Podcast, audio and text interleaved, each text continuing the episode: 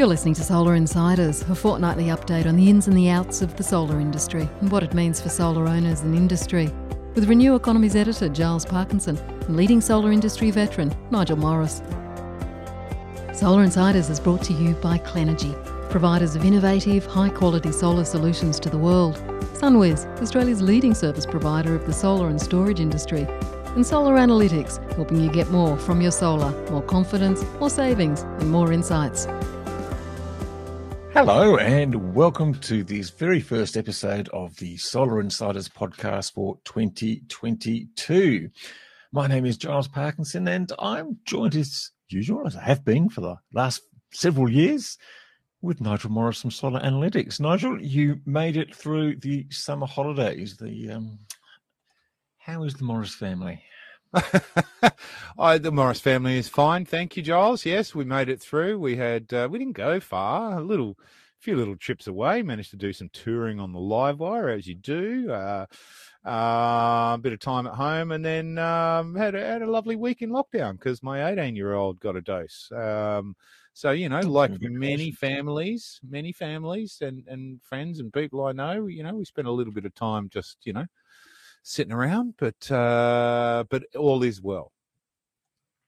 Well, that's good. Look, I'm feeling a bit left out because I feel like I might be one of the few people in the Northern Rivers region um, of New South Wales not to have caught COVID yet. So, um, and not really in a big hurry too, because I still want to go down and visit um, my elderly relatives, or my mum at least, um, who I managed to get to see over the uh, Christmas holidays, and uh, duck down to sunny Tasmania, which was very pleasant too, and uh, drove around the island in a rented Tesla, which was um, even more exciting.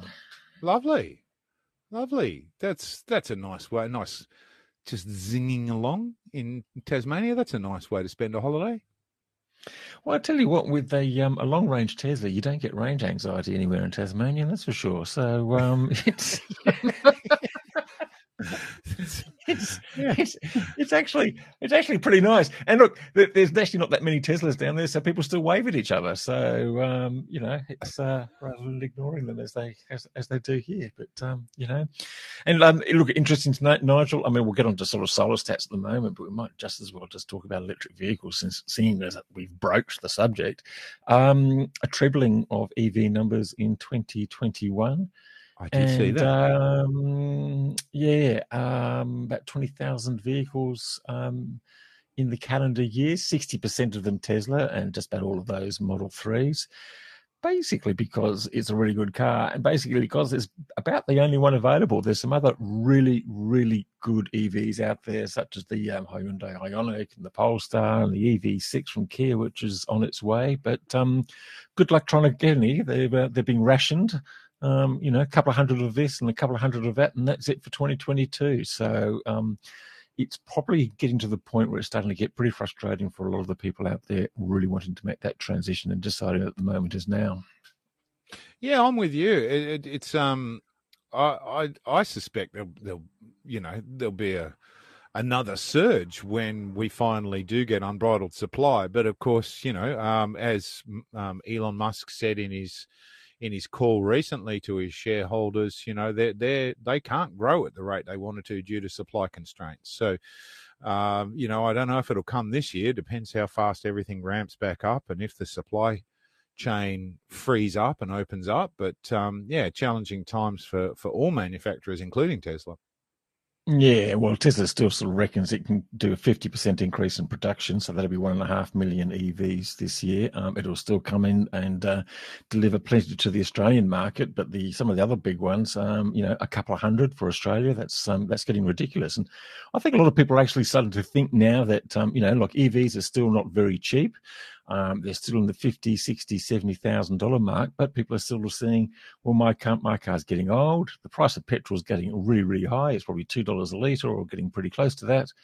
And what's more, the second-hand market for um, petrol cars has got ridiculous. I just got a, an insurance quote for my you know bunged out old um, Peugeot, and um, it's gone up in value twenty five percent um, in the last twelve months, according to the NRMA. And I can tell you, right? looking at it now in the driveway from here, that is would not be the normal assessment of that vehicle because um, I know for, that car. I've seen that car in the car park of the Railway Hotel with a lovely but very smelly and sadly long past old dog in the back. Oh, I know, I know. Well, look, just as well the dog wasn't sitting in the car two weeks ago because I was on my electric, my electric lawnmower, my ride-on lawnmower, and I was just going up and down the driveway, and the lawnmower found a stone, and it deposited in and through the rear windscreen of the Peugeot. I couldn't believe it. I just Oh. heard a bang. I thought of all the things it could hit from a distance of about 15 meters.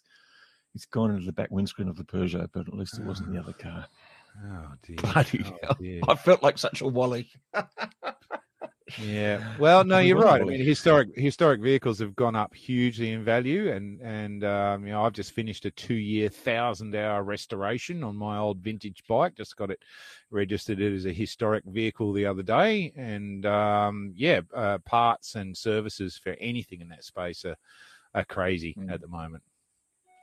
Nigel, we're going to Um, start talking about solar pretty soon. Otherwise, people are going to start We- typing out their complaints as as we as we speak. as we they're speak. That's right. and I, I'm going to throw I'm going to throw in a little fact. Do you know? Uh, do you know what date and year our very first episode of Solar Insiders was? Now tell me about it. August 2017, my friend. We're about to hit five years this year.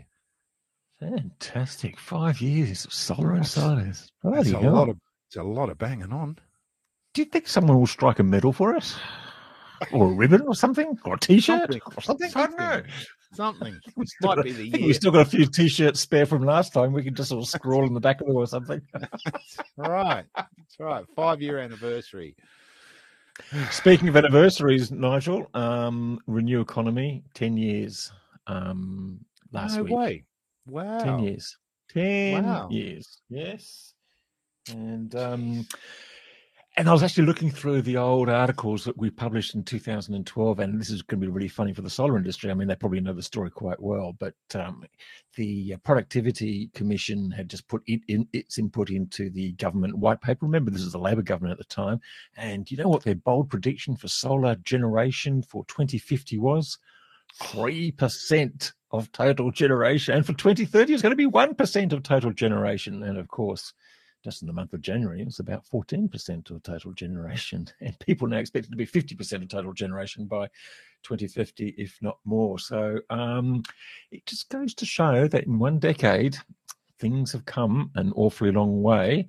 Thanks to um, our fantastic researchers, um, the manufacturing people, the installers, all the people who just sort of, you know, put their made an effort Nose, to um nose to go the grindstone. Mm. Known to the grindstone, yeah, but isn't it? Yeah, yeah. Um, three percent solar by 2050. It just goes to show that was just um, that was 10 years ago. Just 10 years ago. It seems There like you go. only yesterday. It seems like only yesterday, doesn't it? 21,000 articles later, Nigel. 21,000. Twenty-one. th- What was the first article? What was what was the very first article about? What was the first story? Look, I went and looked at it. It was actually about solar. It was actually about this sort of um um. It was a funny little article. I couldn't quite work it out. I said, did I really write like that in those days? Sort of, you know, really. there was a couple of sort of little snippet articles about a couple about some of the costs and the people slagging off solar because of you know of its abatement cost curve and stuff like that, and productivity commission talking about making more than a thousand dollars a megawatt hour, which was complete and utter palpable nonsense, and we actually said so at the time. But the the first big themed article we wrote within um, the first two days, because I think we are just experimenting at the time, just to see if the website actually worked, um, was whether Australia would have its Kodak moment, and um, Ah. um, it kind of has. There's still a few guys sort of working away in the dark room there with their sort of fossil fuel industry, but you know, in so many ways, you know, the transition that we see in Australia and the transition that we're seeing over the next 10 years is going to be quite remarkable. So, you know, we've gone from like 4% to 34% renewables in that January 2012 to January 2022. And if you think of January 2032, it's probably going to be pretty close. Well, it's going to be over 80%. It's probably going to be pretty close to 100%. Let's just say it's 94%. Because you got 434. So, you know, almost like a, more than a doubling of um, what we've achieved in the last decade in the next 10 years. So, and I, I just think that's just going to be quite remarkable because you could see the end of coal-fired power generation in New South Wales. You could actually see becoming pretty close to the end of coal-fired generation anywhere in Australia. You may find that you can't buy a new petrol or diesel car unless it's like you know a particularly niche product, you know, a particular size that can go off-road or do whatever. because um, near 100% of new vehicle sales will be electric. Um, and um, the consumer is going to be fully engaged with, you know, sort of smart appliances. I mean, if they want to be, with sort of smart appliances at home, vehicle to grid, vehicle to home, electric cars, demand management. Um, it's going to be um, quite a different world. Yeah, yeah, it will. I I, th- I think. I mean, the a little bit excited about it, Nigel. well, and when we bring up 15 years of solar inside us. no, no.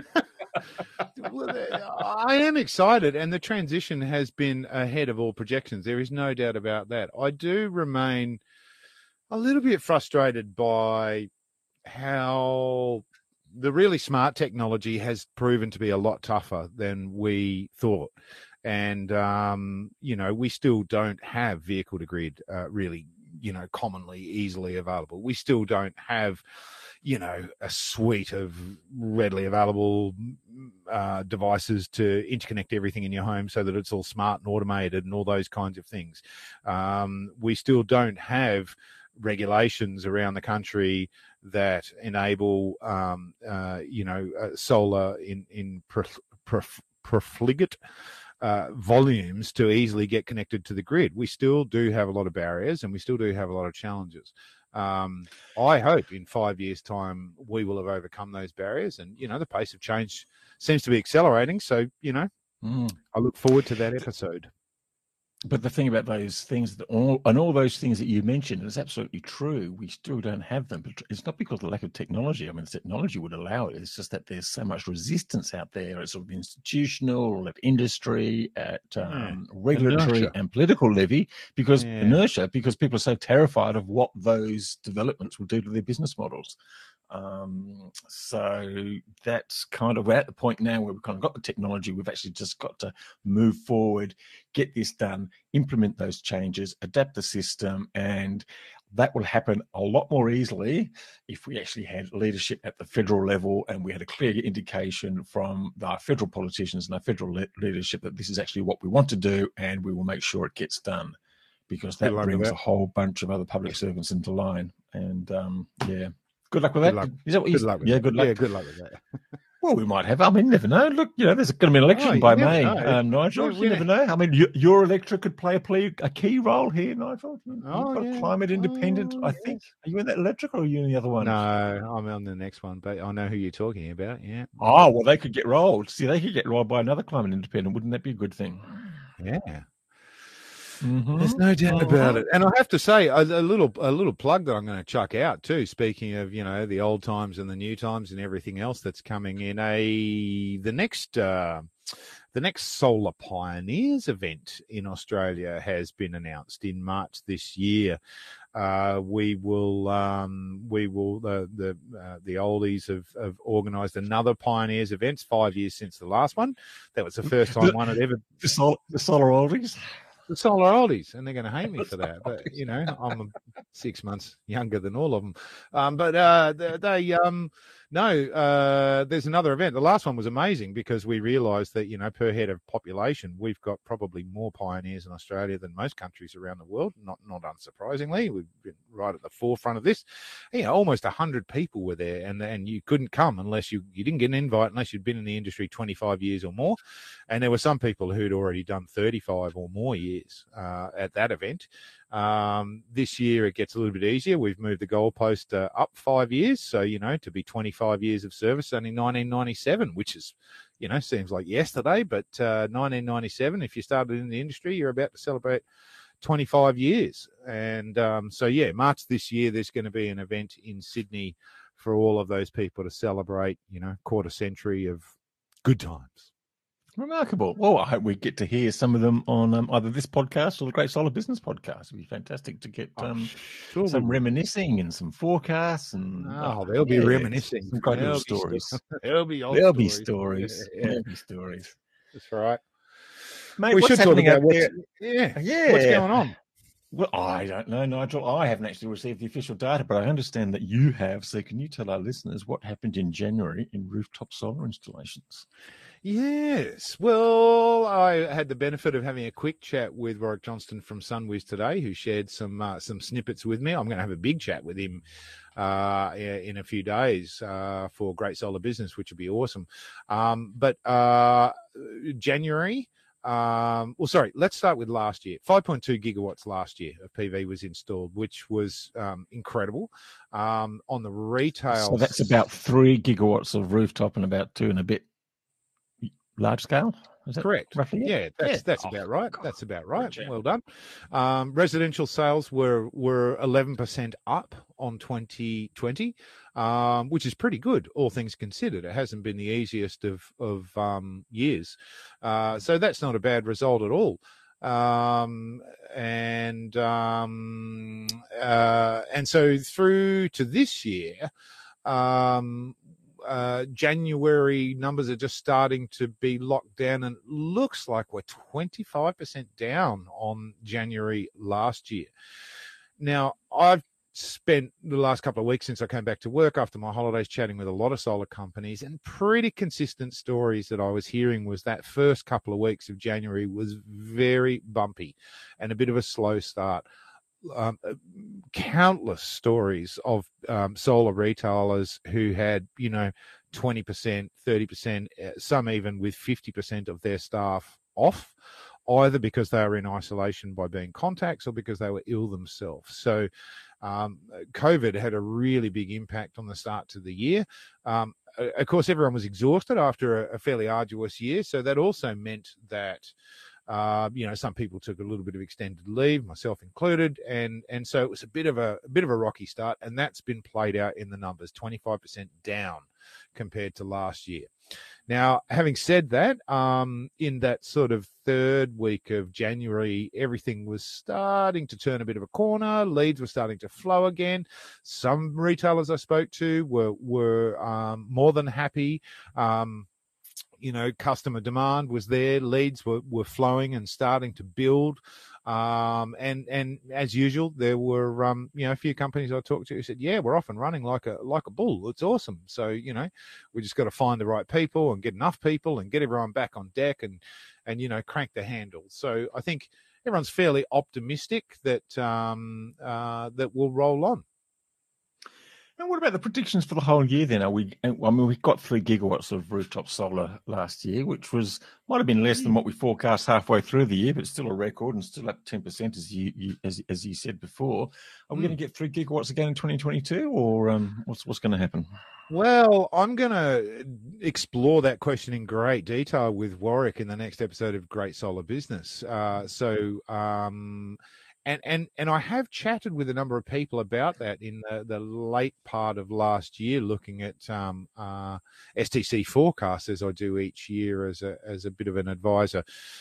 My personal view is, I think you know, odds on, I think this year could be bigger than last. Now, mm-hmm. I, I'm perhaps a minority in that view. Um, I, I, maybe maybe it's 50-50 at the moment. I think everyone's very nervous that you know we can we're likely to have a bunch more bumps in the road with restrictions and whatever else that you know um, COVID doesn't seem to be going away quickly anytime soon. And there's a lot of adjusting, and there's supply and demand, and there's price increases, and all sorts of things going on. So, you know, it's not plain sailing by any means.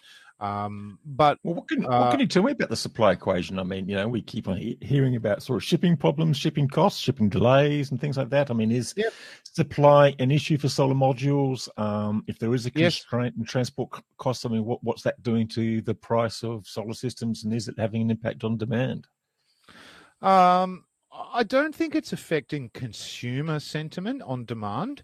Um, you know, at the end of the day, a few hundred dollars here, perhaps even a thousand dollars, doesn't change the fantastic economics of buying a solar system. Um, it's it's maybe a bit of pill, but you know, it doesn't really change the economics. Um, so I don't think it'll. My view is I don't think it'll hurt consumer demand too much.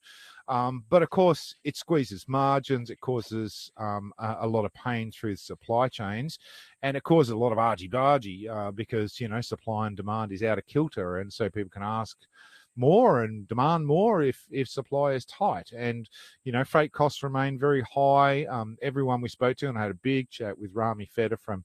Uh, Solar Juice uh, late last year, he talked about his predictions that it was going to flow through at least until March. Some of these consequences. So you know, um, I think the the the jury's out on how much impact it's going to have. I still think, you know, with all the disruptions we've had over the last year or two, my intuition tells me that that's probably subdued uh, the demand that would have otherwise been there for both residential and you know small commercial rooftop solar. So I think as soon as you know the floodgates are open and everything's available and things flow smoothly, I think we'll see strong demand. Uh, hence my prediction for at least three gigawatts. Um, you know, we, we, we, we are getting to very high penetration rates in many, many areas. Um, a fact that I've heard highlighted uh, by various people recently. So, you know, it's not getting easier, um, but people are getting cleverer with it. So I think we're in for a strong year. Hmm. I'm kind of interested in that sort of high penetration rate thing. I mean, what sort of challenge does that sort of represent? I mean, is it sort of doing installations on more difficult buildings? Is it sort of finding customers who weren't particularly interested before but might be now? Um, what's the big challenge there? Yeah, yeah, you, you pretty much nailed it. Um, certainly, the roofs are, are, are, trickier and trickier and trickier. Um, you know the complicating factors are all all more there. Of course, we've got still got export limits in place, left, right, and centre. We've got South Australian restrictions um, uh, and relevant agent requirements. They've about to kick off in WA as well, which is you know going to disrupt things in WA for a while until everyone gets their head around it.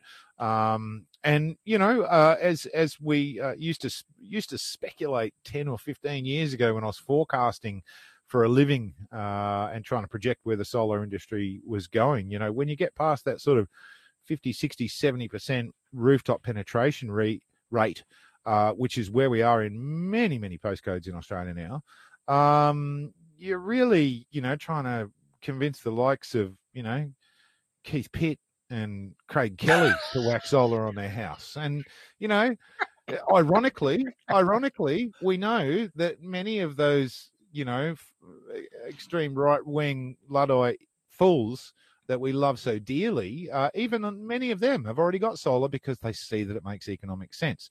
Uh, but of course, they're a lot tougher customer. So yeah, yeah it gets well, harder. That's all.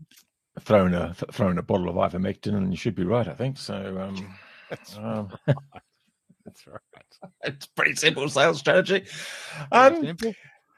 It's not a switch off. It's um, it's moving. Well, it's not moving. It's extending from across the Nullarbor off to uh, Western Australia. They had a bit of excitement over the Christmas period. I think some people in the Southwest Interconnected System, which is the name of their main grid, and particularly in the southwest of that Southwest Interconnected System, were out of um, had power outages lasting for around four days and caused about, mostly about by that thirty thousand. About thirty thousand. That's right. Yeah. Yes, yes. So um, a, a, fair a, a, fair number, often in these sort of regional areas. Um, uh, not a problem with sort of um, not enough supply, but basically sort of you know just sort of dealing with the heat mm. and mm. um, just sort of melting equipment and sort of um, causing all sorts of issues which couldn't be readily repaired because there's bushfire dangers at the time. So it was difficult for some of the network teams to come out. But um, anyway, so WA is doing two things. It's doing a big study into that and say what went wrong and how can we fix that. And I do wonder whether that leads more to this sort of modular grid that um, had been planned about sort of, you know, sort of less reliance on these sort of big new transmission lines and, and more about sort of localized um, sort of microgrid type situations. And the other thing is the of switch off thing. So um, going to WA as part of their sort of um, project symphony. Well, I don't know whether it's part of the same project, but basically they're sort of rolling out all these different mechanisms, the same sort of software that you talked about earlier on in the podcast, um, Nigel. Um, but they see a urgent need simply because the amount of solar they have on the grid is actually less than South Australia, but they've got their own challenge of being an isolated grid, so they can't have interconnectors to other grids, so they've got to got to manage it themselves. So yes. a um, a whole new challenge for them. It is, it is, and I read uh, read today. I think uh, I think on your website, Giles, there's 1.3 gigawatts installed uh, so far, so it makes it the largest single generator in the state. So Uh, mm. it, it's, it's, certainly very, very significant. Um, interestingly, although it's called uh, Project Symphony, uh, the solar component that we're talking about is called the Emergency Solar Management Program. Uh, so I don't know how that fits into a symphony. That's the cellos kicking in, or the bassoons, or something when the solar comes in. But anyway, um, yeah, they were. I, I, sat in on the webinar last night, which was the first kind of major um, uh, technical um, session uh, for the industry to understand how it's all going to work and whatnot. Um, and um, yeah, it kicks off in 14 days. And and in in a nutshell, it's quite similar to South Australia in the sense that they say, look, we don't expect it to happen very often. Um, it's it is for emergency uh, measures only. We can't tell you how often we think that'll happen, but we don't think it'll be very often. And it's only going to be when we need to, you know, get voltage or power under control and and whatnot. Um, um, what um, the way they're doing it in uh, Western Australia is almost identical to South Australia, with one key difference. Um, they've decided because they can, as a complete statewide monopoly, they're just going to do it all themselves. So companies like Solar Analytics and GreenSync and others who invested an enormous amount of time and energy developing. Uh, really sophisticated and clever value added services around this uh, need to be able to control inverters are excluded from the market. Uh, Synergy and Western Power have said, no, no, no, no. We're going to exert our monopoly influence here and do it all ourselves. Um, uh, so, and they're doing it in two different ways. Uh, number one, uh, you can install a meter that has an external relay similar to what they offered in South Australia. Uh, they send a signal to the um, uh, to the meter, which then triggers a relay, which then turns the inverter off bit of extra wiring, bit of fiddling around. You know, not a very popular solution in South Australia ultimately, um, but one that is um, that was talked about quite a lot last night. And the other way is in the same way that it's done in South Australia. You can use web-based uh, internet um, uh, remote control to trigger the inverters to um, uh, to switch off. Um, now, Synergy have uh, decided to go direct to the inverter manufacturers themselves. Um, so they'll be dealing with that directly, which is interesting. Um, they've only got six brands approved so far. Now they they felt fairly confident they were going to get a whole lot more brands approved, but of course, within two weeks from today, uh, if your inverter isn't capable of being remotely turned off, then uh, you won't be able to sell it in. Uh, you won't be able to install it at least in Western Australia. Uh, they're going to need to ramp up number of inverters they've got approved, or else that's going to cause some disruption in the market. And of course, the sad thing about this is even after what is it now, more than a year, maybe 18 months since South Australia launched its program, Western Australia uh, and South Australia have not yet arrived at dynamic export control, which seems like a terrible missed opportunity. Uh, and I'm, I'm, I'm sad to see that Western Australia isn't there yet. So it's very crude. It, it's simply turn the whole inverter off, no matter whether you're consuming energy or could self consume all of that solar or not. Uh, if we think your inverter needs to turn off, we're going to turn it off, and there's an impact to customers on that. Uh, so um, yeah, a bit of a bit of a blunt stick, but hopefully uh, once we get this up and running and all the uh, the bugs ironed out and a bit of experience from everyone, then we might see dynamic export control rollout in South Australia and WA. Yeah, I mean, we've been talking about dynamic export control for a while now. I mean, why hasn't it been installed? I mean, does it go back to that thing that we are talking about, you know, sort of 15 minutes ago about the technology here, but the willingness to actually sort of get it up and running um, isn't quite there, or maybe just people just too busy to have it done? Uh, it's a really good question, Giles. I, I, um, I'm actually from my, from our experience doing inverter integrated because as you know we we do a lot of inverter integrated stuff now. We we collect data and you know work very closely with inverter manufacturers. And from our experience, I would say that the biggest challenge is arguably in the inverter technology because there is no essentially global standard for this. Uh, uh you know, there, there, there, are sort of global standards, but Australia is always a little bit different to what's being done elsewhere. And um, although some of the manufacturers, certainly Sungrow, who we um, partnered up with very early, um, we've already tested our dynamic export control functions and capability with them, and we know we can do it. Um, uh, some of the other brands that we've played with can't do it. Uh, and um, so um, it is somewhat new territory. And of course, Australia is a great little market, but you can't expect a you know, great big huge global inverter company to completely modify every model in their range to handle a requirement just for South Australia and Western Australia. It's just not reasonable. So I think that's actually one of the biggest challenges.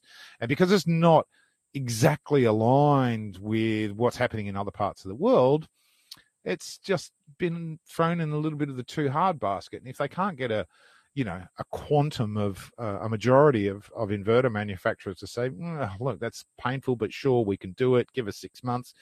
We'll, you know, re-engineer our firmware. Um, if they can't get enough uh, inverter manufacturers to, to agree to that, then, then it doesn't really solve their problem. Hmm. Oh, well, there you go. Well, that's interesting idea. Well, um, so might might we see it in South Australia this year? I mean, they haven't talked about it a while. Yeah, who knows? Who knows? There was talk after they they did a trial last year. I know there were some real challenges with connectivity. Uh, there was quite a quite a, uh, a point made in last night's Western Australian webinar about the uh, mandatory requirement to have these inverters web connected. And uh, you know, anyone who's done Wi-Fi connections of inverters knows that's challenging. Uh, so um, yeah, I, I, I, think the dynamic export control, we need to wait and see what the outcomes are from the trials in South Australia that were done and the challenges that they had down there and what they believe can be overcome uh, and how. Uh, and then then we take a, a, lesson out of that book to go forward. Hmm. Okay. We'll see how that evolves.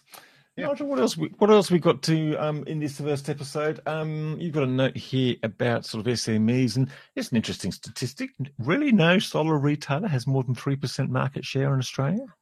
Seems remarkable. I know. I know. It's quite something. Now, it's a, you can't always see all the statistics of every single solar company, but you can certainly get a very good view courtesy of SunWiz, who are, who have got one of the best data sets in the country, and and it's not unsurprising uh, necessarily, but um, in other ways it is. Uh, you know, there is something in the order of five to six, maybe even seven thousand solar companies serving this market, and um, that's a good thing. Lots of SMEs, lots of small businesses, lots of uh, little companies all around the country. But of course, to see that market consolidation market consolidation i.e having you know some really big dominant players like most industries have what that brings is scale it brings the opportunity for economies of scale at, at, at really incredible levels um, and and you know everybody benefits out of that uh, as a general rule and there's always room for smaller medium players but australia's gone backwards we're, we're more disparate. We've got more small players and less players with large share, which really got me thinking when I when I trig, uh, triggered uh, on this issue. Um, it's going to be my theme for this year. Actually, is to explain well. If we're actually going backwards in terms of economy of scale, how is it that we've got the lowest price in the in, in the world? How is it that companies are actually surviving on the margins, which are super slim. How is that actually possible? Is it possible? And so that's actually going to be one of my major themes for this year, I think, on GSB, Giles, is to really dive into that issue because um, no one's dominating. What happened to all the big players? I mean, we're supposed, you know, weren't AGL and Origin and all those sort of people supposed to march into the thing and just sort of snare a great big share of the market? And um, yes, yep, I mean, yes, yep, yes, they were supposed to, and, but they didn't. well, they tried. in in relative terms, they are materially bigger. You know, three, four, five times bigger than you know their nearest competitors. Uh, you know, and and and you know, so you know they are very very large and there's a, little handful of companies right up at that top end of the market who do hold that sort of you know multi-digit market share and operate in multiple markets. And uh, you know some of the big retailers have have come and gone from that space over the years and some of them are still there. Um, but no one has really pushed beyond that number and no one's ever got to the peak of about 8%, uh, which a very large solar retailer had some years ago now. It's been going backwards ever since. So, yeah, there's still um, it's a really interesting thing about our market, I think. Hmm. Fascinating stuff. Well, we'll look forward to hearing up on the great solar business um, as that sort of uh, resumes next week. You say we're first off with Warwick Johnson from SunWiz and um, then some other fine players, not to mention our um, our solar oldies sometime, maybe on this podcast.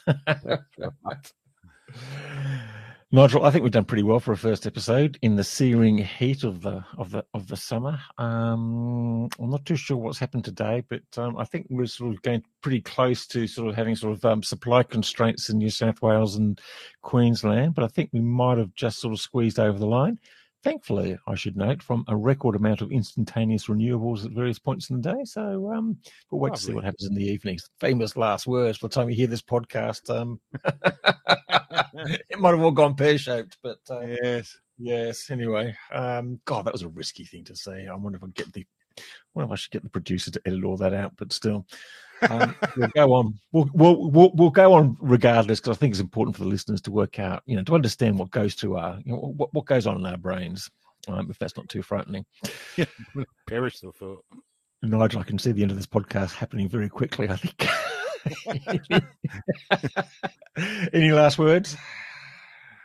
Uh here's the 2022. Let's uh let's hope that everyone had a good break and um you know, let's um let's get rocking and rolling for a big year. Yeah, yeah. All the best to aim for 2022 for you and everyone out there, including our sponsors, of course, um, SunWiz Solar Analytics and Clenergy, and to all the listeners. Thanks for your support in the last year. Some great numbers, which I can't just remember off the top of my head, but um, really gratifying to to to see the downloads that we had, and um, I'll report back on those numbers next time. And I shouldn't have gone there, Nigel. Um, but um, we'll be back in a fortnight. Nigel will be back next week with Great Solar Business and Warwick Johnson from SunWiz, and um, we'll talk again soon. Bye for now. Solar Insiders was brought to you by Clenergy, the providers of high quality mounting systems for residential, commercial, and utility scale solar projects. With in house engineering and projects divisions, Clenergy provides a unique edge with its expert advice. Let Clenergy find the right framework for any solar application. Solar Insiders was also brought to you by SunWiz, Australia's leading service provider for the solar and storage industry. SunWiz's partnership with OpenSolar will amplify the value delivered by their world leading solar software platform. With pro setup, training, and assistance, run your business at maximum velocity. Visit sunwiz.com.au. Solar Insiders was also brought to you by Solar Analytics, helping you get more from your solar, more confidence, more savings, and more insights. Visit solaranalytics.com.au.